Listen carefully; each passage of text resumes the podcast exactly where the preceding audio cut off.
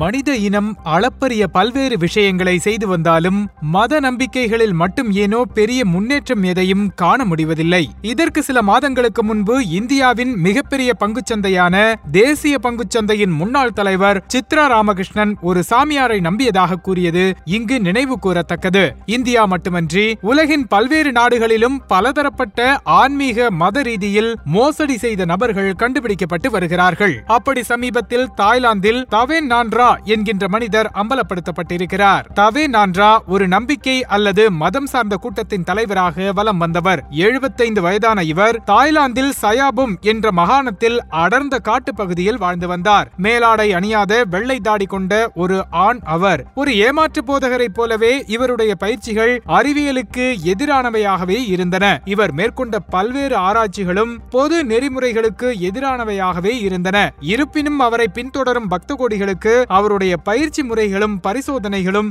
ஏதோ ஒரு விஷயத்தை உறுதி செய்வதாகவே இருந்தன.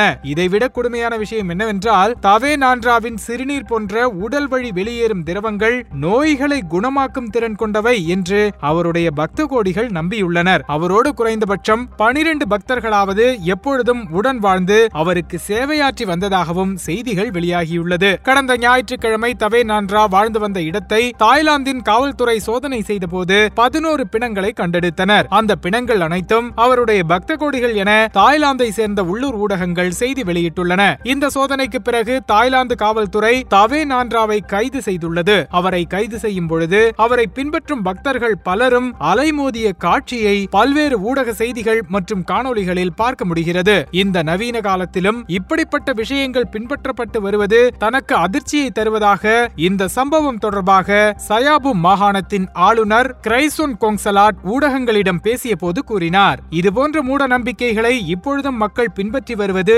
மிகுந்த வருத்தமளிக்கிறது. இனி இது ஒரு தனிப்பட்ட நம்பிக்கை சார்ந்த விஷயமல்ல.